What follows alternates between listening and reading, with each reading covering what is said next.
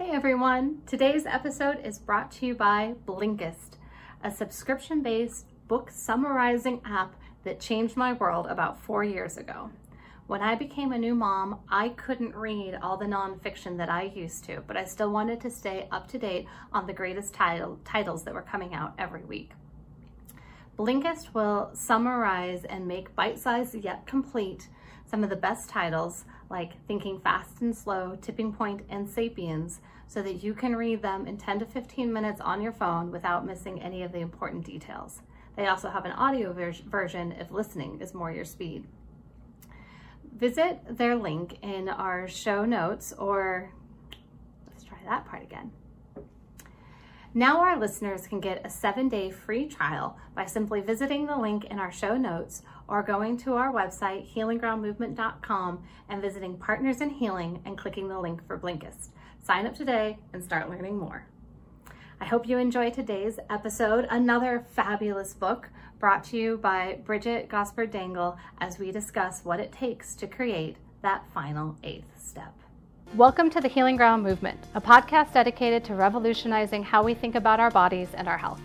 I'm your host, Dr. Carly Hudson, DC, and I have lived my life in pursuit of holistic healing and care that goes beyond symptom management. If you've been listening and like what you're hearing, head over to your favorite platform and leave us a review so we can reach more people with our important message. Enjoy today's episode. Hey everyone, and welcome to another episode of the Healing Ground Movement podcast. I'm your host, Dr. Carly Hudson, and we have a fantastic and exciting guest coming to us from the East Coast today. Bridgit Dengel Gaspard is the author of The Final Eighth and the founder of the New York Voice Dialogue Institute. She is a former performer who earned a master's degree from Columbia University and teaches at numerous professional settings, including Omega Institute. She lives in New York City, where she maintains a thriving private practice. And you can visit her online at final8th.com, with that eighth being the number symbol there. But thank you so much for joining us, Bridgit, and for sharing an advanced copy of your book, which is due out here September 15th, correct? Yes. Awesome. And so by the time you're all hearing this lovely podcast, her book will be available and ready to read, and I have been enjoying it myself. So thank you. Welcome. Thank you. It's great to be here. And New York, how are things out east in New York these days? So far, so good. The weather is gorgeous because sometimes fall in the Northeast is lovely. So leaves are starting to turn. So it's in the backdrop of COVID and the unrest. It's wild how nature still keeps to its seasons quietly. And hopefully as a world, we can start to pay more attention to that. I think that'd be wonderful. I think so much of what we're asking for these days is to get back to what is simple, natural, and unyielding in that way. That's a great word. Unyielding in the best sense. Like this is, we're going around, you know, we're just, this is how the globe works. Exactly. Well, and I think that there's some unyielding that we'll get into in a little bit of discussion of your book and the voice dialoguing that comes, because as we, you know, we have so much in our life that we want to look towards what is comfortable and desirable. And yet there are pieces of ourselves and pieces of the world around us that are just that unyielding, but have so much to teach us even in that lesson. Absolutely. So I do this work called Voice Dialogue, which was developed by my mentors, Hal and Sidra Stone. And it's really a revolutionary method of talking to different parts of yourself. And so our primary parts are the parts that we know, and they're lovely. We are not against any parts. You don't ever want to get rid of them because they do all have wisdom. But some of them are painful to embody. But if you don't, you're negating a massive percentage of who you are, but also there's wisdom. So I agree, those are unyielding because they want to be heard. If like you're constantly visited, say, by an envy self or a pessimistic self, or those selves we don't like to feel, but have a lot of wisdom. It's so easy to attach judgment to names like that and to say that they are unworthy, but you know, in the grand scheme of things, there is neither, you know, good nor bad, simply what is and what can be obtained. Yes, exactly. But I think we're getting ahead of ourselves here because you don't even know what the final eighth means yet and the nature of your book. So could you tell us a little bit about what you've created to share with the world? Yeah, absolutely. So the final eighth, enlist your inner selves to accomplish your goals, is a culmination of my life's work. And it happened because I became a therapist after I was a performer, as you had mentioned. And so while I was performing, I stumbled upon this work called Voice Dialogue, very synchronicitously. And I'm really glad my intuition said, chase that down. That sounds amazing. And so in those days, chasing someone down meant you found their 800 number. So I called them up. And eventually they became my mentors. And so Voice Dialogues, you go visit different parts of yourself and you let that part talk from its point of view. So you would never ask a very polite part of you to be a little bit ruder.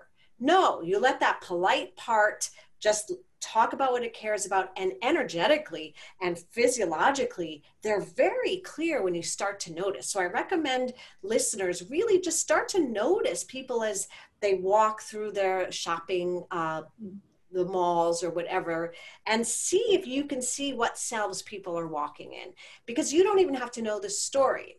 But what you find out is that all of these parts are connected to your vulnerability, and they have the noble goal of protecting your vulnerability. So as a performer, I loved it because you could literally use voice dialogue as a creativity tool. And so if I was working on a character in a play, and I think you can see I have a bit of energy, but so if my character was really laid back and didn't speak very quickly and thought first before, this is hard for me. I could go to that part that really speaks last, maybe takes it all in first. And I just loved it because you didn't have to work for it, because they all live within us.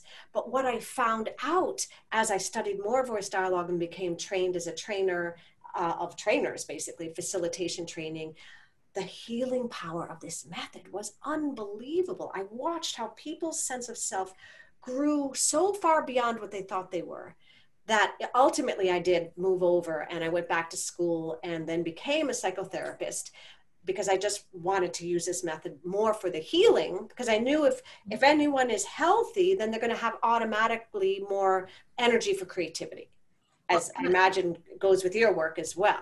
It's true, that we can spend so much time in the drudgery of what's not working. Again, neither good nor bad, but in the fighting upstream against a body part that is complaining, or an organ system that is underserved, or in the case of your work, a part of our wisdom, a part of our life experience that is being essentially told to go sit in the corner and mind its own business. And what I love, and if anyone is listening, again, I mean, we have the video of our interviews as well. So if you're listening, this would be a great one to pop over onto our YouTube channel, Healing Ground Movement Podcast, because I'm watching Bridgit talk about this slower, more thoughtful person that speaks last, and here I am doing the same thing. The body posture changes, and we say, that there are so many archetypes to how we embody and how we express ourselves that you can identify when someone is feeling down by the slump of the shoulders and the caving over and the protecting of the heart, or that exuberant energetic where suddenly that heart is open and we have everything to give. And watch Bridgit do the exact same thing as she's talking about watching people in the store and seeing what story they're coming from. That's fantastic. So, yeah. So we have all these different aspects, and the title of your book and the aspect of your book is really about achieving our goals, and how so many times we can get through that 7/8, which is just the hardest fraction to say, I have decided, through the 7/8 of our goal. And then we get to that last bit, and it is the constant fail out, the language that we start using, self-sabotage. So where do these aspects of ourselves, these parts of us, play into the self-sabotage story that everyone's so familiar with? Emphasis on self, right? In terms of my work, which cells are the ones that are sabotaging? So a few things. One is, I think we have unconscious places where we have permission to be and do, and we have no permission, like you're not allowed in certain places. So I think partly what happens is that people are comfortable working hard. my clients, it's not about not working hard, not being creative. These are creative, disciplined, hardworking, dedicated people. So part of the final eighth is when it's a mystery. In other words, if it makes sense why you're not going, then take the strategy that seems best and move forward. But this is when it doesn't make sense. I'm dedicated. And so it's the final eighth is a mysterious stall in sight of the finish line. So what's going on? So most people have a lot of selves that help them get there. And what happened was in my private practice, it came out whole in my mind one day. I just was watching a particular client and I went, this is a final eighth. And then I realized it's a thing. And everything is easier when you can put a label on it, and not in a negative way, but like, okay, now I can identify it. Mm-hmm. And in my practice, I had lawyers, I had creatives, and I began to see it did not even matter what your profession was, because sometimes creative fields, it's like, oh, well, you know, they're sensitive in that field or whatever. There's some type of like, I don't know, free pass or something. It did not matter. Well, we can stereotype and let people off the hook, like, oh, you're not supposed to do that. Oh, yes. But in what I'm getting from your book and from your lessons is that that's not the dominant permissible self to do that. Yes, exactly. And it's all unconscious until you figure it out. So what happens is at the final eighth, you suddenly need to embody different parts of yourself to cross that finish line.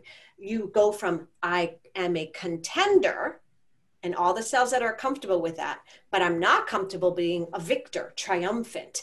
And so what we find out is often those hidden selves that are just unconsciously saying, nope, I'm not comfortable, this is scary, that they're usually dedicated to some distorted early beliefs from childhood, core negative beliefs or world views that are like cliches.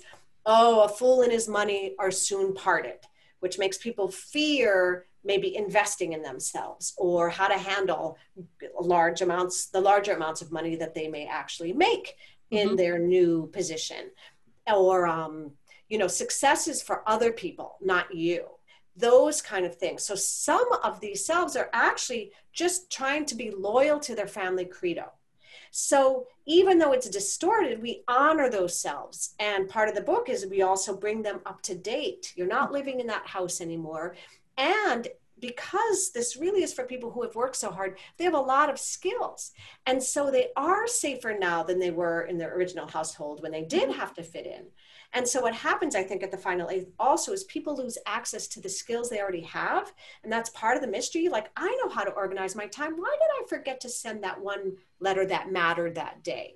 And it isn't about time management, but you might fool yourself it is. It's about the self that's too scared to let that letter go out. And then you have to actually deal with what I call yeses from the universe, which are much harder than we are led to believe.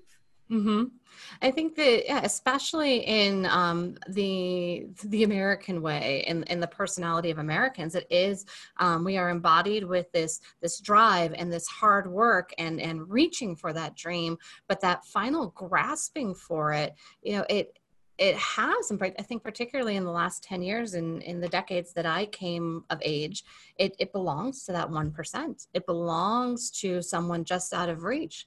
So we have almost this cultural permission to work hard, but not gain. Exactly. And that's another thing with Voice Dialogue. We're very clear that all these selves are culturally bound so that they are of the culture they're from. And now that you say that, I never quite thought of it that way. That's exactly right. But that feeds the 1% too. Meaning if basically you have 99% holding themselves back, then that's a whole lot less that those 1%ers feel that they have to defend against. And it's a psychology that we just play out. And that's why I call it sometimes an inside job.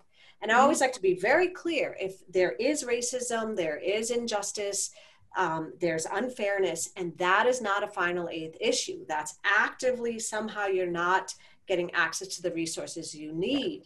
And that wouldn't be a final eighth issue because, again, I like to honor life on life's terms, but it's when it's a mystery, like, okay, you got the degree. Wait, you mean they invited you and you didn't go? That kind of thing. Like the car was waiting for you at the curb. What's going on? Exactly. Yeah. And I love that you brought up that, when we have systemic oppression built into a culture, I mean, That's not a moment to talk about bootstrapping yourself and saying what's going on with you. That is the system we're in. And I'm very curious to know, because we're the podcast is listened in 43 countries around the world, and we speak to the American experience a lot because, you know, I'm smack dab here in the middle of the country. You are in the metropolis of the United States in New York.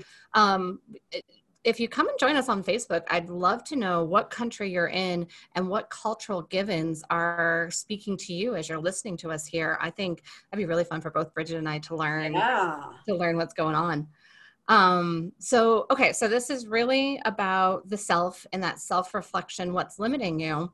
And I know when we first talked, and the first thought that came to me is, okay, but not schizophrenia, right? Like, how is this? Are we pathological here, having these different selves?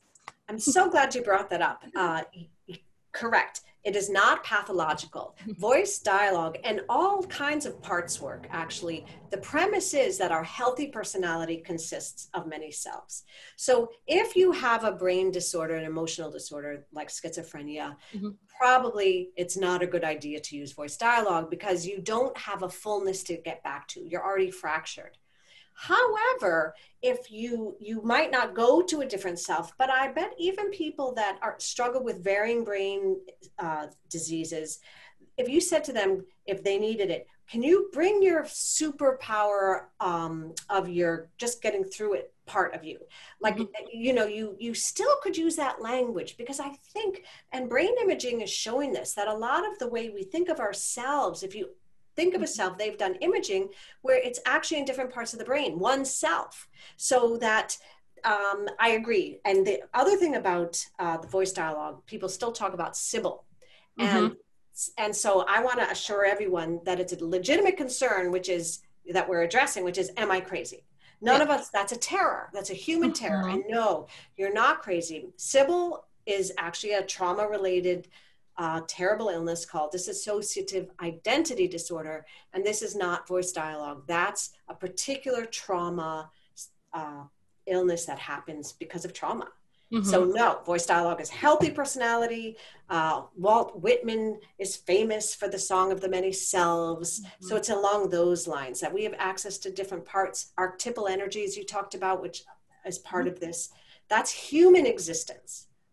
And I think it's something, I love that you brought up Walt Whitman and Songs of Ourselves, just that it is this idea that while we have voice dialogue, we have a, you know, professionally trainable, leadable kind of practice. The idea of this has been, you know, going on for decades and centuries of just, who am I today and who am I bringing with me into this room? And we see this in casual, you know, colloquial references of the kind of fake it till you make it, or the dress for the job that you want to have.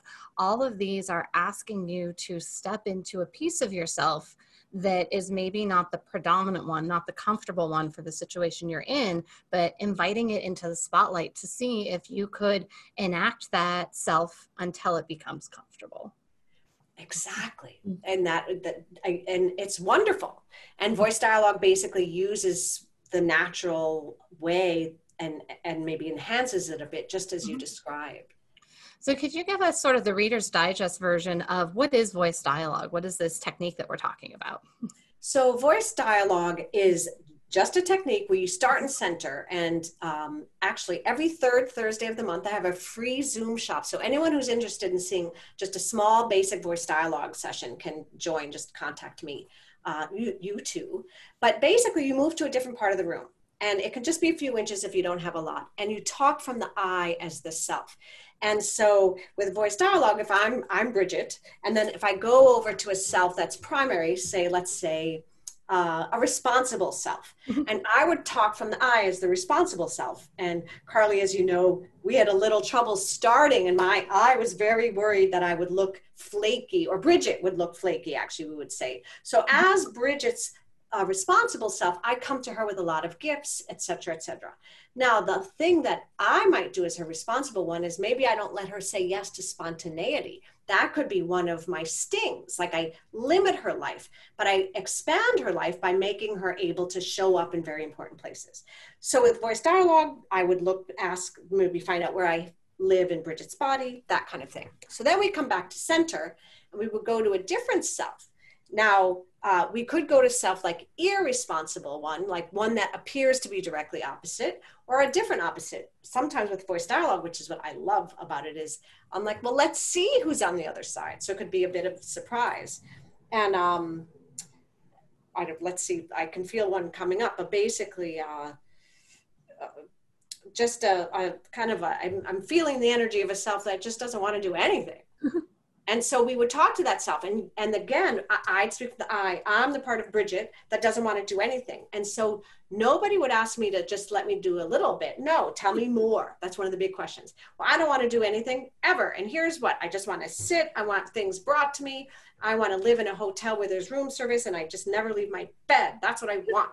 And so you just let the self talk. And then when you come back to center, me as Bridget, I can feel the expansion. Plus, it's kind of fun, but also then I don't have to pretend that there isn't a part of me that just literally wants to be spoon-fed like a princess. Just but, exactly. And then energetically, I have to, and what could be the gift of that one? I don't know, what would be the gift of your spoon-fed princess self? Oh, I think I definitely have a predominant personality that wants to go and do, and I am so good at achieving burnout. And so the spoon-fed princess needs someone to take care of me. I am not good at asking for that, and that part of me wants to be spoon-fed. Exactly. Instead of then, say again. And my pillow's fluffed. Oh, I like that. My spoon-fed princess likes your spoon-fed princess. We'll go get a hotel and order room service next time I can come to New York. Good. Can we have the massage person come to our room? But why not? Exactly. So here now, instead of labeling that part lazy or whatever, we're like, that's right. If you don't listen to that spoon-fed princess, then actually what happens in I'd love to hear your thoughts, is that that's often when diagnoses come in. Some people do not stop until the pain is so great somehow, whether it's an injury or it's an illness. And then suddenly, spoon-fed princess has your calendar for 2 weeks. When if you had just listened and done 10 or 15 minutes, like a bath once a week, you might not have gotten that illness or injury, because you would have listened to the gift of her, which is slow down sometimes, ask for help, don't say yes all the time, which the responsible one is like, oh no, 100 yeses a day is 100 too few. You need 200 yeses a day. I can that. But I love that the giving that spoon-fed princess, that other personality, that credence for that 15 minutes a day. To me, that just speaks to this. The first thought that came to mind was to call it almost yo-yo dieting of self-care.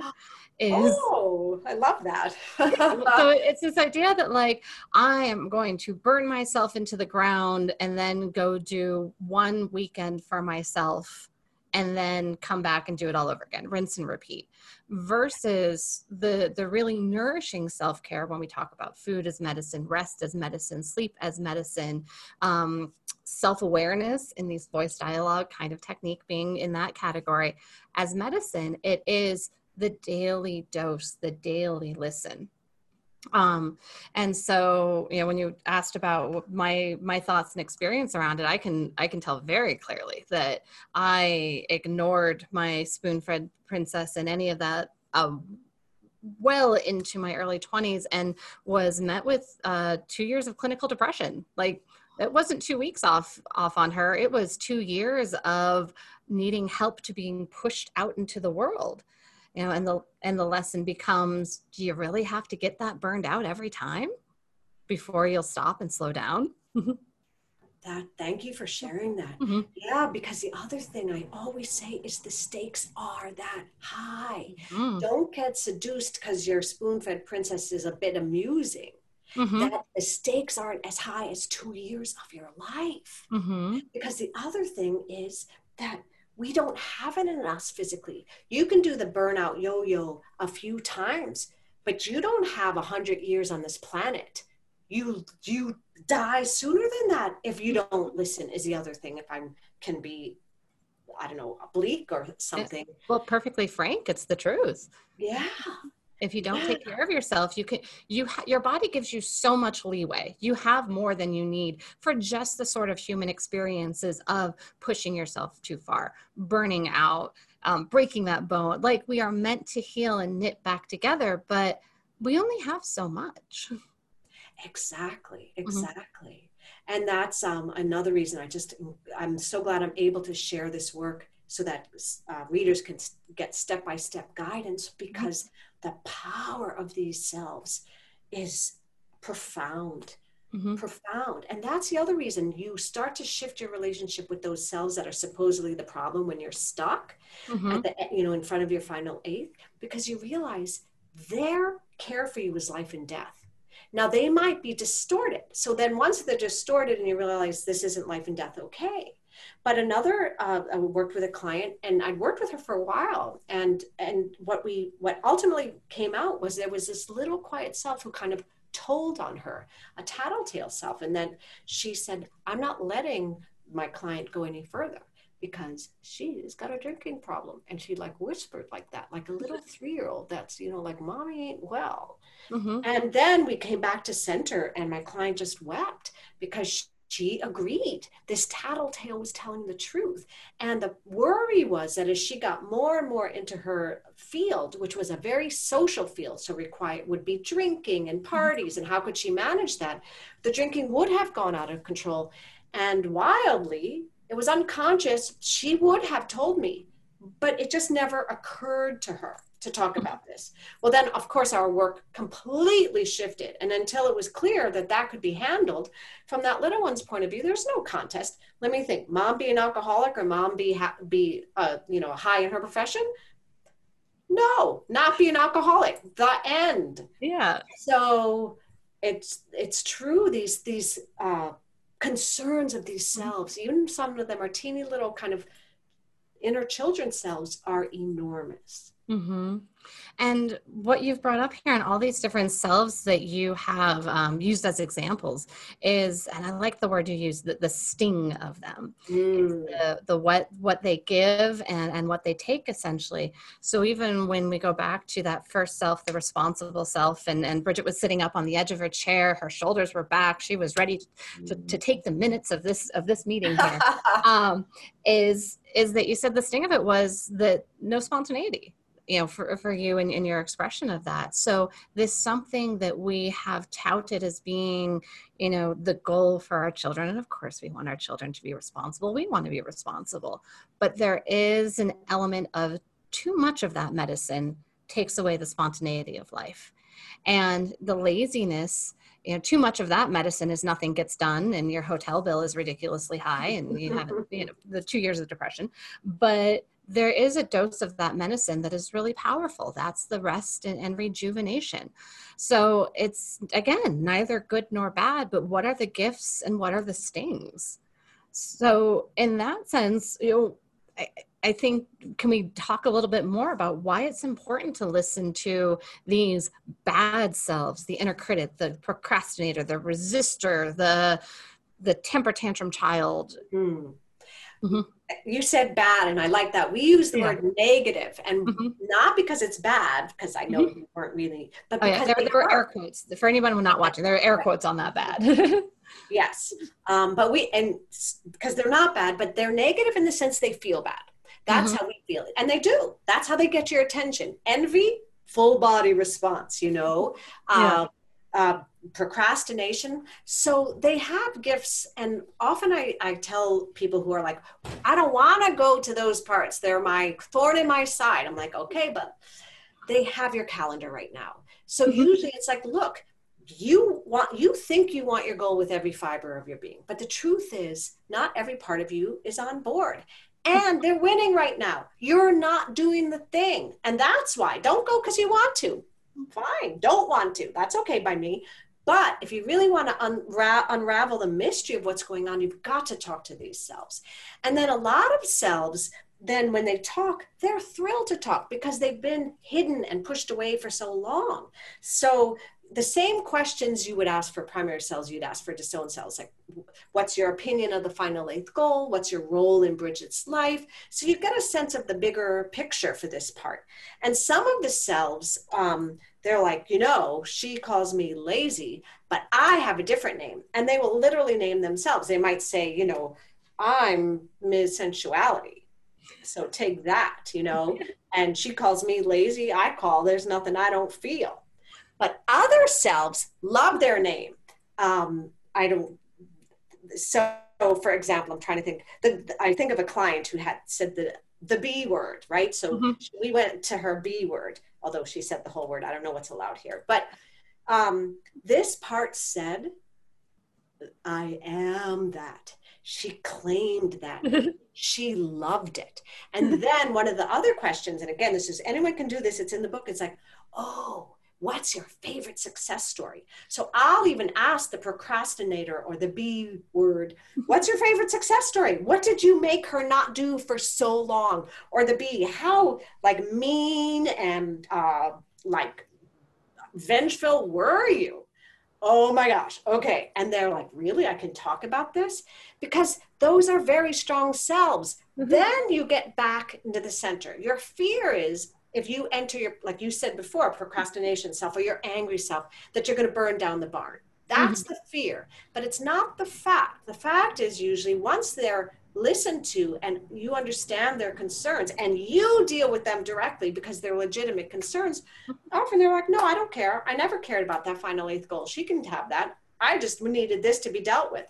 A lot of them just back off immediately. And so often the other thing people think, oh my gosh, it's taken this long to get 7 days of the way there. It's probably going to take that much longer. No, sometimes it's like lickety split. Oh, that da-da-da. All right. I have the strength now. I can put on the CEO shoes and make that call because now I understand what's going on. Now I'm going to make sure I have that massage once a month because I'm not going to put it off. I'm not doing yo-yo. It's all responsible. And then it's all hedonistic or that kind of thing.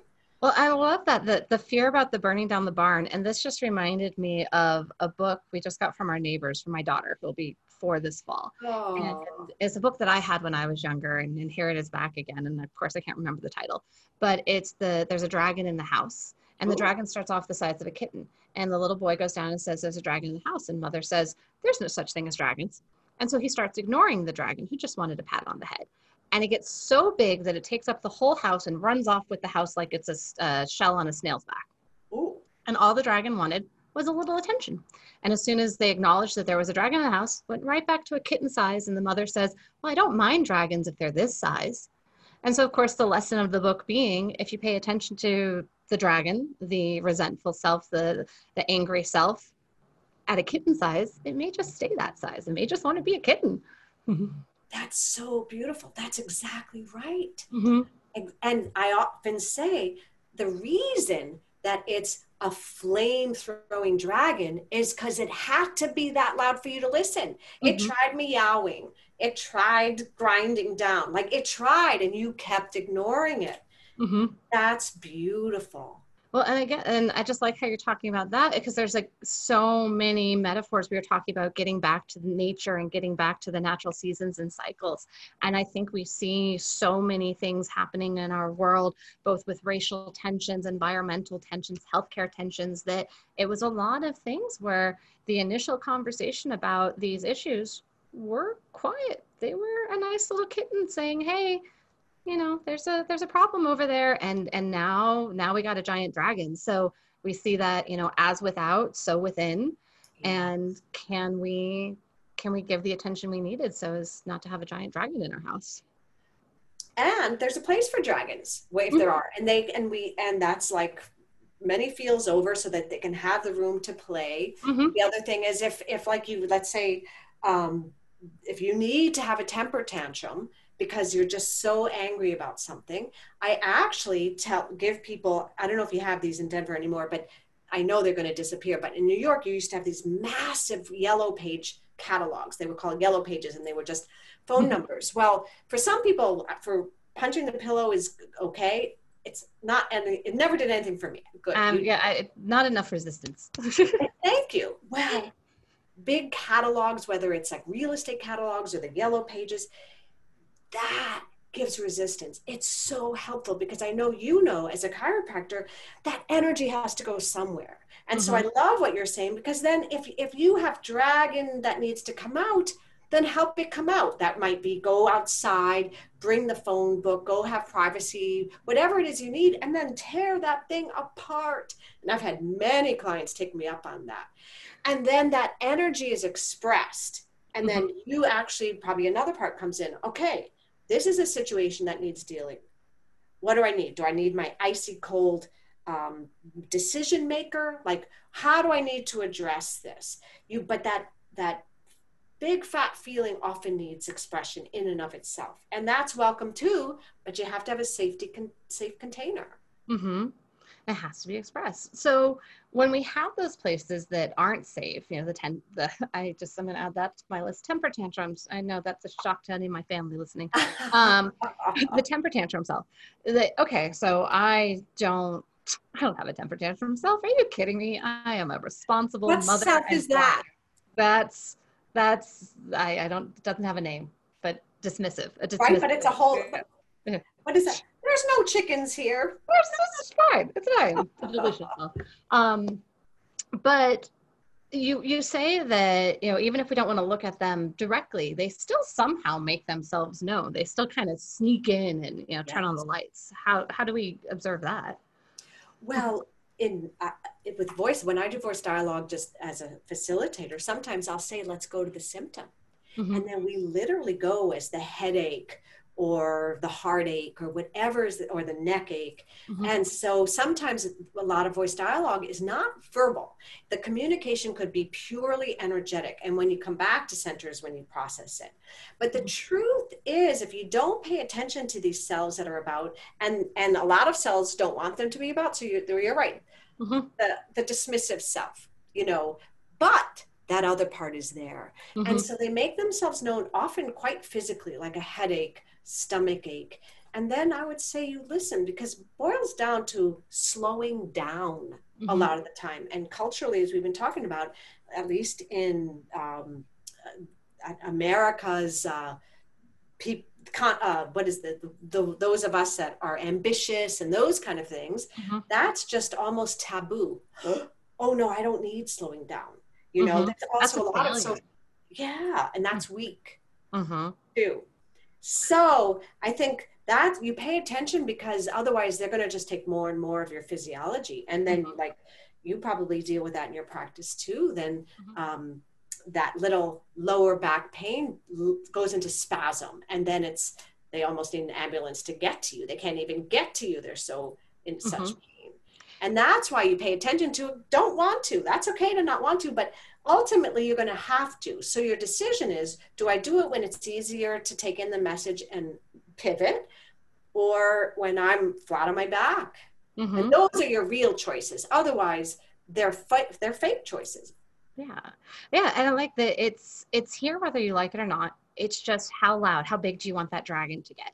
And I know I've used the example on other episodes in the past, but I have had a number of patients that, you know, not to toot my own horn, but we get people better here. But there have been a number of patients that are stuck in this kind of chronic condition. And, you know, I throw everything in my toolbox at them, and still we get them good. We get them better, perhaps good enough, but it's never totally gone. And then finally, I see them months later, maybe they had that last appointment months later, and they come back and they tell me that they left that high stress job so they could have more time for themselves, broke up with the partner that was having them feel so motherly and take care of them all the time. That this self that was overworked finally got the break. And it was that smaller self that was just trying to tap and get as loud as it could, saying this isn't sustainable, showed up as headache, back pain, foot pain, something that was no longer biomechanical, even if that's how it manifests. I love that. It's amazing. So many times. Yeah. And also something, I mean, maybe you want to throw to a potential client. Certainly I do. You're making me think of this. Mm-hmm. What parts are afraid of vitality? Mm-hmm. In other words, I love what you just shared, but I think also some people, they don't know what to do with just, you mean feeling good? Like it's not a state they've ever known, where I have inner serenity and outer physical health.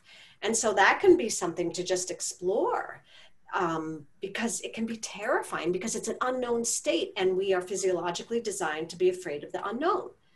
Oh, I love that you just said that, because, I mean, can we just say it again louder for those in the back?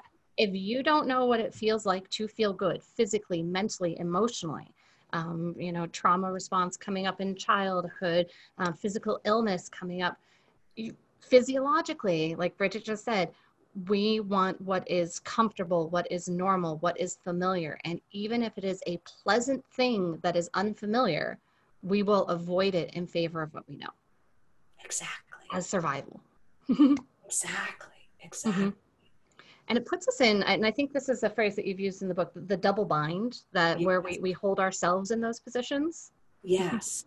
It's like you're caught between a rock and a hard place. Again, it's unconscious and you're in this double bind. And one is the 7 A's, all the cells that say, let's go. But if it really is unknown to just feel good about your accomplishments and have general health and general serenity, good enough of all of those, it's just an unknown state to you. Then there's other parts that are actually worried about betraying your family members because somehow you are making them wrong, because you are. You're like saying, you know, what you were told as a child is the limited amount of options you had is not, wasn't accurate, for whatever the historical reasons, that sometimes then it takes some grieving, like to be sad that you shaped your life so that you kept yourself smaller than maybe you were actually physiologically designed to be.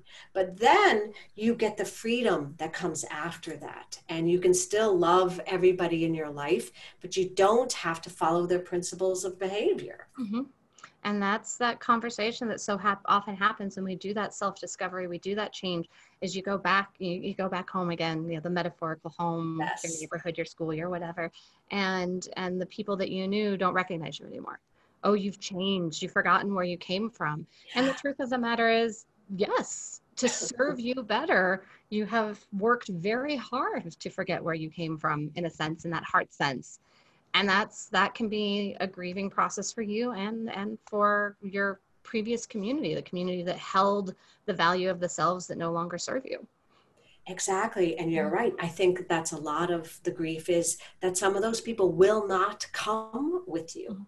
And you do have to make the choice. Do you stay and keep yourself smaller? And I talk about that in my book, like some friends that you could meet every week and enjoy the coffee and kvetching, they're literally not going to be available for Java and Joy. And that can be heartbreaking. And so I think also this Final Eighth process makes you stronger because it's about tolerating the distress. Like we've been talking about on and off, like reality on reality's terms. And in that regard to reality, we've talked several times here that, you know, we are not separate from the world in which we live. So how does crisis, and certainly 2020, the year in and of itself is a year of crisis, how does that impact ourselves and which selves get the spotlight?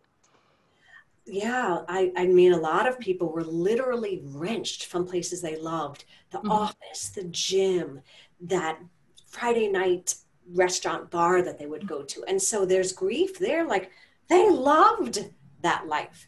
And so they still have to find out in how they can access parts of themselves that can be resilient during these times. For some selves, it actually is maybe a little bit taboo, but they're secretly okay with it. And I'm not talking about people who have the illness or lost people that way or out of jobs, but some, I've read a lot about how introverts are like kind of in heaven. I'm an introvert, and I will now admit publicly that not having any external invites to turn down for several weeks was the best feeling. Oh my gosh, it was amazing. It was a relief, but you know, not one that you were supposed to celebrate at the time. Yes, that's a perfect example. And again, going back to culture, in our culture, extroverts are what you're supposed to aim to be. But that leaves a lot of wonderful, brilliant introverts kind of like, but I'm not that. And So that's exactly right. And voice dialogue gives room for introverts and extroverts. And so there was a lot less anxiety for the introvert because there was nothing to turn down. Yep. So, and then I think some people surprise themselves and just to honor that and recognize it. So some people may have been dealing, say, with hospital systems with themselves or relatives. And then these resilient, organized, brilliant selves who handle 2 households worth of kids at the same time that they kept their stuff going. And then I just say, don't minimize that. Like, they needed super powers in your family situation and extended family, and you provided it. Good for you. Don't forget that self. When COVID calms down, and I believe that it will, you still have that superpower. And when you want that, give it something fun to do. I even have a chapter like upgrade some of these selves and give them tasks worthy of their nobleness.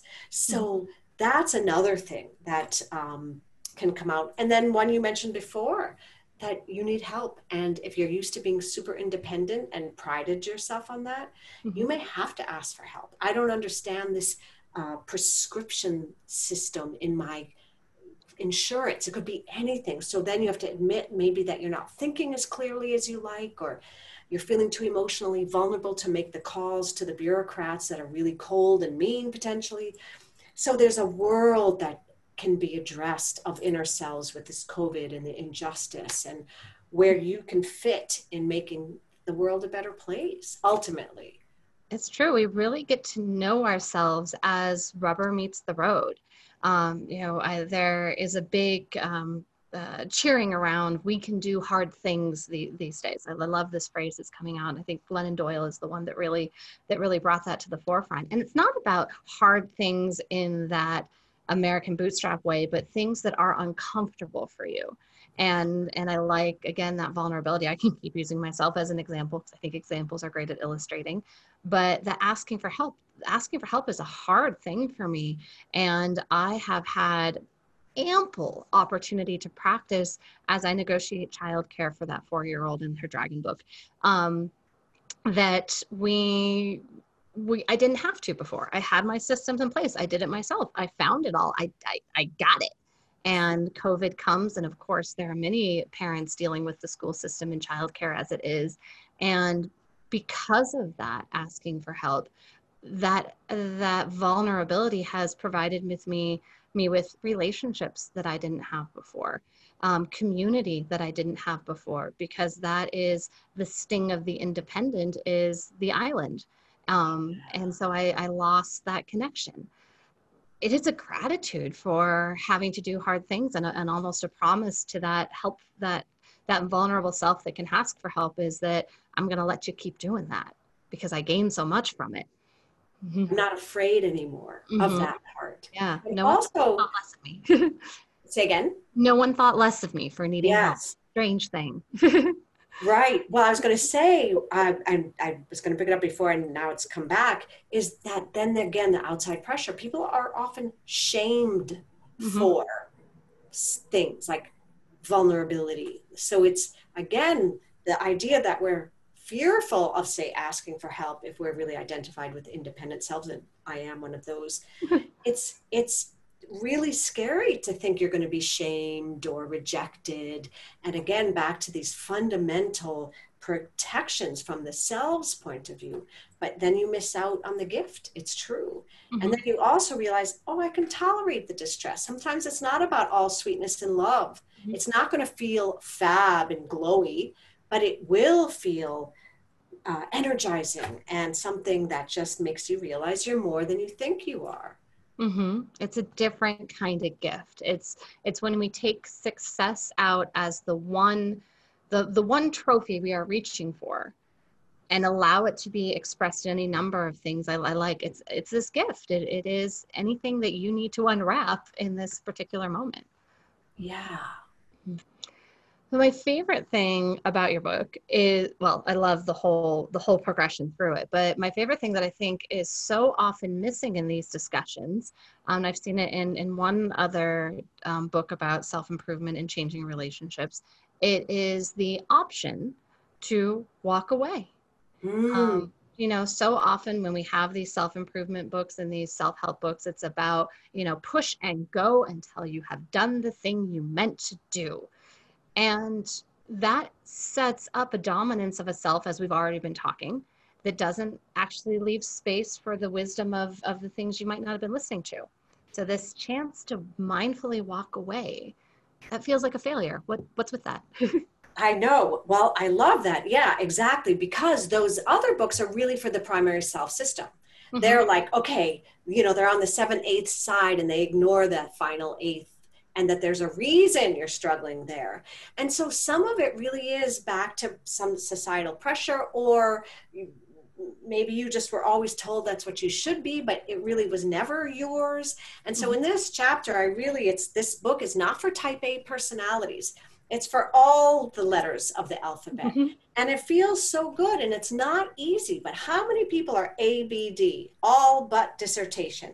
So many people have written or struggled with their dissertation, but they never get it to the point of getting a PhD.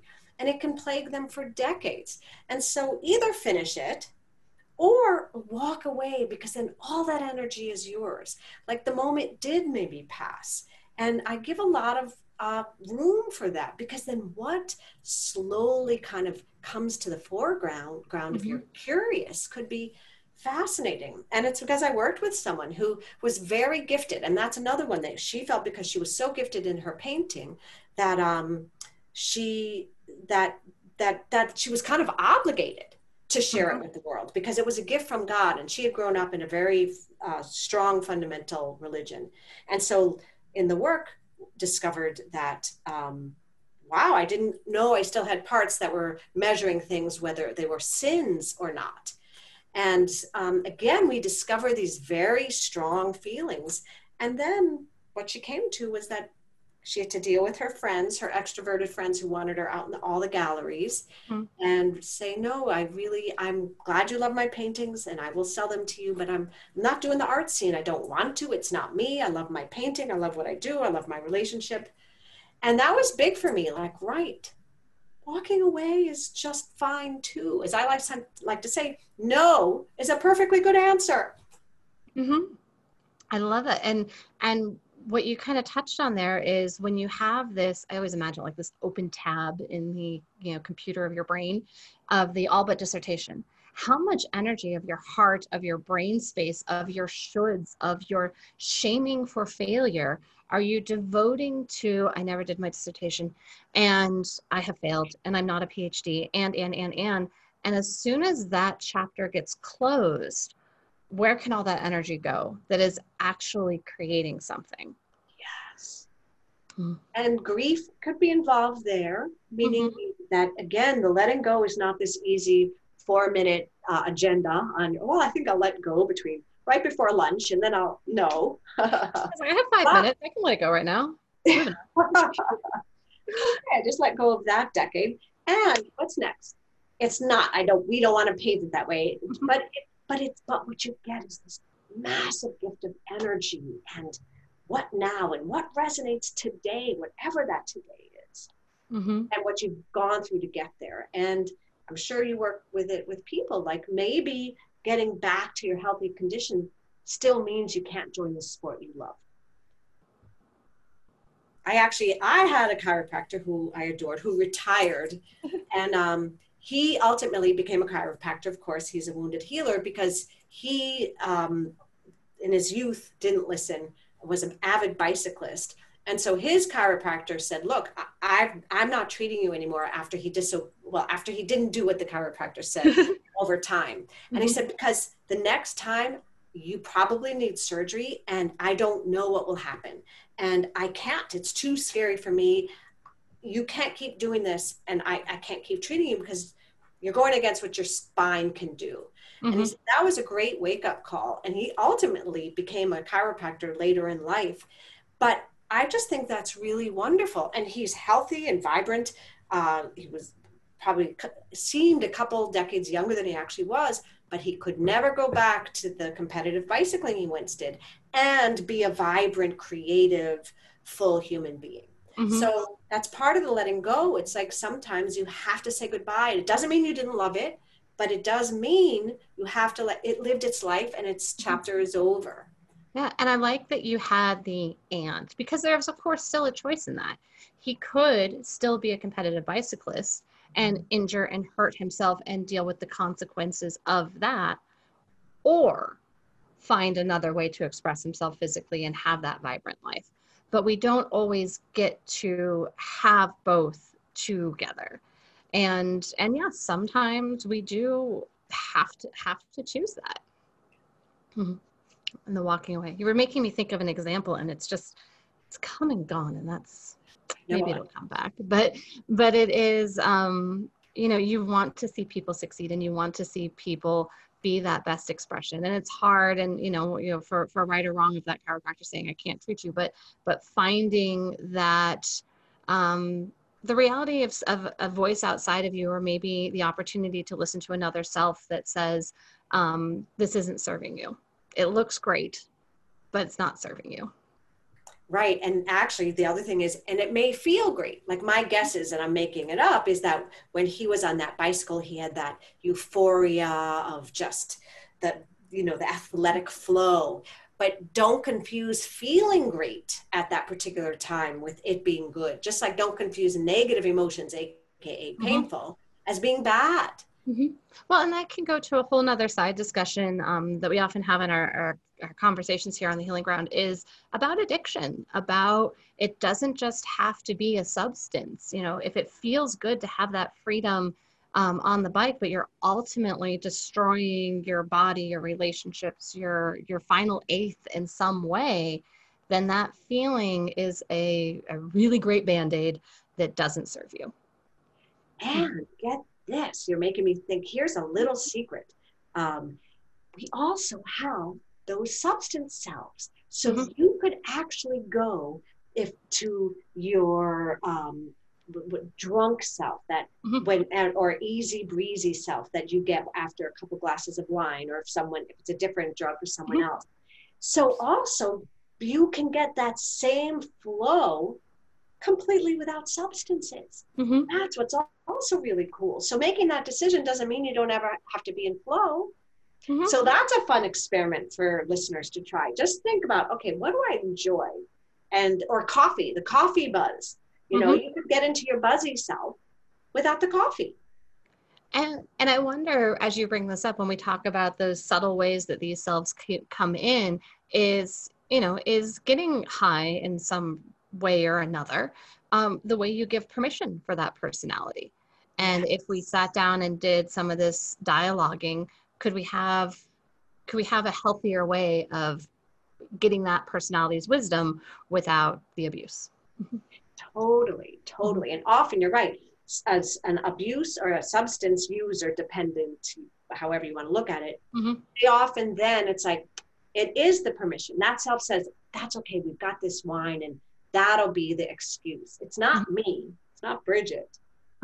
You get permission that way. Whereas maybe you can get permission from your social butterfly self to just move into that self when you go to the party. And now you have permission to be a little flirty, a little sassy, and then go home and have a nice night. Yeah. And I think about that with mom culture, this whole wine o'clock and mom culture thing, which is so pervasive and so damaging, because it's, in a sense, culturally, and again, that's where we get our permission slips, culturally teaching moms that you need to have all of your issue, all your stuff together, all your poop in a group, and be that perfect mom who's organized and has extracurricularized your children and the healthy meals and everything, unless you have a glass of wine in your hand. And that's the permission slip for being a little sloppy, letting the swears slip out, forgetting the homework or something, when in reality is moms are human, dads are humans too. And we, you know, I think we should be allowed to swear without the wine, among other things. And also that wine probably helps them not feel certain feelings, you know, that they're not measuring up, or, you know, fine, I'm good with the kids, but my marriage is a little bit tattered. And those are hard, but the wine isn't going to help any of that go away. Yeah. But if you're like, you know what, I think we can arrange a babysitter, and maybe my partner and I can have an afternoon and an evening together. Like there's other ways to move into what that substance was letting you feel besides the permission, because a lot of it literally is our physiology. Ooh, that feels good. Or, oh, that feels awful. And then, and what self is asking to be heard in that moment. Yes. Yeah. Yeah. Oh, I love it. So, and then finally, okay, so we, you know, we have the choice, you know, do the final eighth or walk away and find a new passion and start a new journey. But both of those to me become successes in and of themselves. But what happens after happily ever after? Because now we're in a new state, we're in that vulnerable, unfamiliar area. And for me, I know it's really easy to be like, cool, touch the goalpost. I'm going to go back where I was comfortable. So see you there. See you never. Yes. And exactly. If we're lucky enough to have a final eighth, there is always a first eighth. And so to be prepared for that, I have a chapter called Practice Safe Success, which addresses just what you're talking about, because you could just then just kind of disappear backwards. And so the final eighth means you've got to be able to eventually welcome the first eighth. And, and that with what you've learned, ideally, you welcome it with the same curiosity. What resonates now? What do I want to do? And so I think a lot of times the 7/8 people stay halted there because they want to avoid the first eighth. There's a lot of, in writing circles, there's a lot of people who are, have like 4 novels that are 7/8 of the way done, but they are terrified to bring it all the way out because then it's finished and they have to deal with the empty page again. And so I think a lot of times that's another reason that gets uncovered is like, oh, what will you do after? You know, when you win the Olympics, which is a total success, because a lot of time the final eighth is a success issue. You've been a wonderful parent. Now you're an empty nest syndrome. Like you did everything good. And now you're still at this new place where you're not sure who you want to be, what you want to do. And so that's the other thing I bring out is that this is success issues often. It's not because you failed necessarily, but it's because you succeeded. And now you have a first eighth. And what are you going to do? So practicing safe success and using the voice dialogue method for this new chapter, the first eighth, absolutely applies. And it's what comes next. And it is, I mean, how many have this kind of post blues? I mean, and a lot of these, and again, I want to be very respectful that there's a lot of clinical diagnosis that can come with this. We're not going to be glib about postpartum depression, but there, you know, there's baby blues. There's always that down. I remember when I was planning my wedding, and then after the wedding, there's sort of this emptiness of I've been planning this big event, and then what? And the empty nesting, and I made it all the way through college and I worked hard and I graduated, and now what? It's that and now what moment that is terrifying. I wrote my whole book, it's published, now I'm an author, now what? This is all uncharted territory. That's the, yes, and there's no permission slips and there's no map for your personal uncharted territory. However, there's lots of guideposts to help, but if you're really gonna fully put yourself out in whatever manner, only you can do it, only you can know. And you can have your small business, but still ultimately it's your own small business. So you'll have your own ways and joyful moments and traditions, and that's fun. But everything, even if it's a generic word like business owner or middle manager, ideally, if it's yours, it's going to have your stamp on it in the best sense of the word. Love it. Oh, that's fantastic. So I'm so excited. I'm doing the work through your book. I'm working through meeting my personalities, and to have this resource that is absolutely a way shower. It's not, like you said, that only for the type A personalities of just do it. You know, that falls flat of the working with the nuances of what's working and what's not necessarily what's good and what's bad. And to have this gift of moving on to what comes after happily ever after. We don't get to roll credits for each stage of our life. We certainly would hope not to. One roll credit at the end. That's the goal. I second that. So this is a fantastic resource. Thank you for creating it and bringing it into the world. And where can people find it? We'll be listening after September 15th. So where are you published? Well, thank you. So anywhere books are sold, you can get Final Eighth and list your inner selves to accomplish your goals. And you can find me at final8th.com, or if you Google my name, Bridgit Dengel Gaspard. I'm all over social media and the web, and please do get in touch. I love to know what selves people are in relationship with, sometimes wrestling, sometimes hugging. Awesome. Well, thank you so much, Bridgit, and thank you everybody for joining us today for this episode of the Healing Ground Movement podcast. So glad you were here. If you took a little something away from this, please join us on social media, Instagram, Facebook. Let us know what you're thinking. Let us know who you're getting to know and maybe what they're teaching you. In the meantime, be well, and we'll see you next time.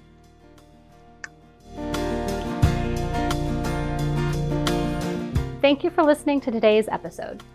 I hope you enjoyed what you heard and got a little something out of it. Now remember, the information expressed in these interviews is for informational and not diagnostic or treatment purposes. However, I hope you find that having the right information and resources can go a long way to helping you on your healthcare journey. Ask the right questions and seek out professional help.